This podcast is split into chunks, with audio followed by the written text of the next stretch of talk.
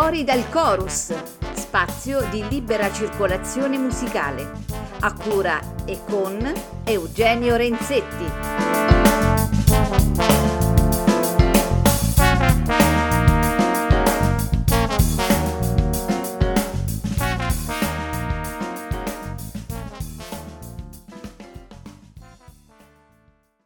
Cari amici di Fuori dal Chorus, ben ritrovati e buon sabato pomeriggio. E, la volta scorsa l'abbiamo passata parlando e ascoltando la musica del grandissimo maestro del jazz Dino Piana, un italiano che pioniere eh, ha scoperto questa musica, questa musica in maniera come diciamo molto naturale e che l'ha fatta diventare eh, motivo della, della sua vita. Oggi invece indaghiamo la figura eh, di un altro grandissimo maestro del jazz italiano, ahimè scomparso ormai nel 1995, e il cui nome corrisponde a quello di Luca Flores.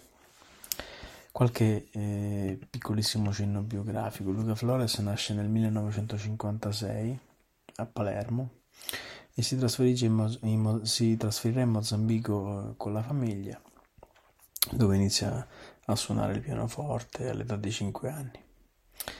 Il suo incontro col jazz inizia negli anni 70, avviene più o meno negli anni 70 e poi la sua strada è costellata di collaborazioni di livello altissimo, chiaramente parlo di nomi come Chet Baker, Massimo Urbani, Bruno Tommaso, Lee Konitz, eh, Furio Di Castri Steve Grossman, Al Gray, Bobby Watson, Kenny Wheeler, Dave Holland e una sfilza di nomi ancora infinita. E, um, la, la, sua carriera concertistica chiaramente eh, va per tutta le, l'Europa eh, e non solo però purtroppo eh, nel 1995, il 29 marzo, dieci giorni dopo l'ultima sua sessione in studio, Luca Flores si toglie la vita. E la storia di Luca Flores è una storia molto, molto sentita. Lui perse la mamma in un incidente stradale e per sempre eh, si, si autoaccusò di questa, di questa perdita. E, e da qui nacque un senso di sofferenza sicuramente aiutato da una sensibilità eh, fuori dal comune che lo portò sia a suonare eh, la musica che poi ha suonato durante l'arco di tutta la sua vita, sia però anche a covare dentro di sé questo, eh, questo senso di autodistruzione, come quasi se ogni istante era buono per, per espiare la colpa di questa, di questa morte improvvisa. Ora, eh, per, per, parlare di Luca Flores, io ho deciso di, di leggere qualche pagina tratta da un libro che ho, ho scoperto non molto tempo fa, che si intitola Il disco del mondo, un libro di Walter Veltroni eh, che consiglio a tutti. Eh, nel jazz, nella cultura del jazz, c'è un grande senso di libertà. Libertà da schemi musicali troppo rigidi, libertà di improvvisare, di trasfigurare, di reinterpretare, ma il jazz è anche simbolo di una grande libertà civile. È stata una musica temuta. Nel 22, nell'America dove nacque, sul giornale si poteva leggere: Un disastro molare sta abbattendosi su centinaia di giovani americani attraverso la patologica, irritante, sessualmente eccitante musica dell'orchestra jazz. Le ragazze sono vittime della bizzarria insidiosa, nevrotica musica che accompagna i balli moderni. D'altra parte, cosa ci si poteva aspettare da una musica il cui nome dice una, dice una delle leggende, nasce così. Un certo Jasper Brown, un musicista nero che lavora allo Schiller's Café di Chicago, quando era ubriaco suonava una musica travolgente con ritmi frenetici. I clienti del bar lo eccitavano offrendogli soldi per bere e gli gridavano ancora jazz e poi più familiarmente ancora jazz. Da il jazz fu considerato eversivo durante il fascismo, fu vietato dal regime e quest'aura di musica proibita, proibita perché libera, accompagna ancora oggi il fascino di un linguaggio artistico molto più conosciuto, diffuso e amato di quanto si possa vedere. Il jazz come musica di libertà, ma anche come territorio di dolore, di umana disperazione. Forse, come recita il titolo del film, gli artisti del circo sono sotto la tenda, perplessi. Ma è certo che sembra molto difficile incontrare suonatori di jazz felici. Credo si debba avere un dolore dentro per fare del buon jazz. Non è uno stereotipo, una comoda immagine poetica o retorica per accrescere l'alone di mito attorno ai travagliati protagonisti di una musica strana. Si può scorrere la biografia dei più grandi jazzisti del mondo, Charlie Parker e Chet Baker, Bix Beiderbecke e Coleman Hawkins, Lester Young e Billie Holiday, Pat Powell e Miles, De- e Miles Davis. La storia dei grandi del jazz è storia di dolori infantili, di alcol, di solitudine, di droga, di, di schizofrenia, di tristezza. Il paradosso di una musica di libertà è la propensione all'autodistruzione di chi la suona, come se riuscisse davvero a comunicare la gioia della libertà di creare solamente dall'abisso del dolore personale. Jeff Dyer, nel suo bellissimo Natura morta con custodia di sax, scrive: Se tutta prima Sembra melodrammatico insinuare che vi sia qualcosa di rischioso nella natura stessa del jazz. Riflettendoci meglio, finiamo per chiederci come avrebbe potuto essere altrimenti. La filosofia progressista di Dizzy Gillespie, che presagiva per la loro musica un'unica direzione di marcia, avanti, è abbastanza tipica di tutto questo nostro secolo, ma resta il fatto che dagli anni 40 in poi il jazz avanzò con la forza e la ferocia di un incendio nella foresta. Sarebbe mai stato possibile per una forma d'arte svilupparsi tanto in fretta e a un ritmo tanto concitato senza esigere in cambio un ingente sacrificio di vite umane? Se fra il jazz e la lotta universale dell'uomo moderno corre un legame di stretta consanguinità, come farebbero i suoi creatori a non portarne le cicatrici? Luca non sapeva nulla di tutto questo mentre sorrideva nell'istantanea di, diciassettenne, che un giorno avrebbe messo in un suo cd come la foto dell'inizio, del tempo in cui Luca decise di diventare un musicista di jazz. Due anni dopo Luca Flores viene chiamato da un ragazzo di due anni più giovane di lui, che suona la batteria e amava il jazz, e Alessandro Di Puccio, che diventerà uno dei suoi migliori amici. Ricorda così. Conobbi Luca eh, nella primavera del 1975. Io ed un mio amico bassista, un certo Raffaele Palumbo, di cui ho perso le tracce, cercavamo qualcuno con cui poter suonare. Raffaele conosceva Luca, che descriveva come un pianista a cui piaceva il jazz, e così provammo a chiamarlo. Arrivò a casa mia un pomeriggio, mi sembra fosse il mese di maggio, in sella ad una moto un Morini tre e mezzo. Luca era un grande appassionato di motori, accompagnato da una ragazza piccolina di statura ma molto carina e molto innamorata, Lucia. Tanto carina lei, tanto orso lui. Ricordo che riuscire a cavargli qualche parola di bocca fu cosa estremamente difficile, non perché fosse timido, semplicemente perché lui era fatto così, di poche parole. In compenso però gli piaceva ridere, era veramente strano. Provammo a suonare qualcosa insieme ma fu altrettanto difficile. Conosceva solo qualche ragtime di Scott Joplin e qualche giro di blues arcaico. Il primo incontro non fu dunque entusiasmante, però come avviene in tutte le storie d'amore scattò qualcosa che fece nascere un'amicizia, una cosa vera in cui probabilmente la musica ha avuto soltanto il merito di rappresentarne l'opportunità di poterla vivere. Sembrerà strano, ma la cosa che più attraeva di Luca erano i suoi silenzi, nascosti dietro uno sguardo di un'intensità abbagliante interroriti da risate di adolescenti che provocavano in chi lo frequentava un sentimento a metà fra la soggezione ed un irrefrenabile istinto di protezione. Questa sua innata abilità nello smuovere gli animi gli permetteva di entrare per sempre nel cuore delle persone. I miei genitori furono il primo esempio eclatante. Nel giro di pochi giorni, oltre ad avere trovato un pianista, divenne anche il secondogenito, io che sono figlio unico, della famiglia di Puccio. Ecco, io dopo, chiaramente questo è un estratto, ma dopo la lettura di questo libro, quel libro che si legge con molto piacere e anche in maniera abbastanza veloce, mi sono innamorato di questo personaggio ed è entrato a far parte della mia, della mia diciamo, vita musicale, quantomeno per quella che riguarda gli ascolti. E quindi vi, vi, consiglio il libro che ricordo si chiama Il disco del mondo di Walter Veltroni, dalla quale eh, nasce anche un film, sempre dello stesso Veltroni. E chiaramente vi consiglio di ascoltare eh, Luca Flores. Oltretutto c'è una l'incisione, l'incisione che, di cui si parla, nel, insomma l'ultima incisione che vi, che vi ho detto lui ha fatto prima di morire esiste, è possibile ascoltarla. E credo il, il brano si intitoli How Far I Can Fly e mm, credo si trovi anche su YouTube ed è meraviglioso, oltretutto sapendo che quello è stato l'ultimo suo gesto, diciamo, che tutti noi possiamo quantomeno ascoltare, ma forse lui già presagiva in quel momento che la sua vita eh, sarebbe finita da lì a poco.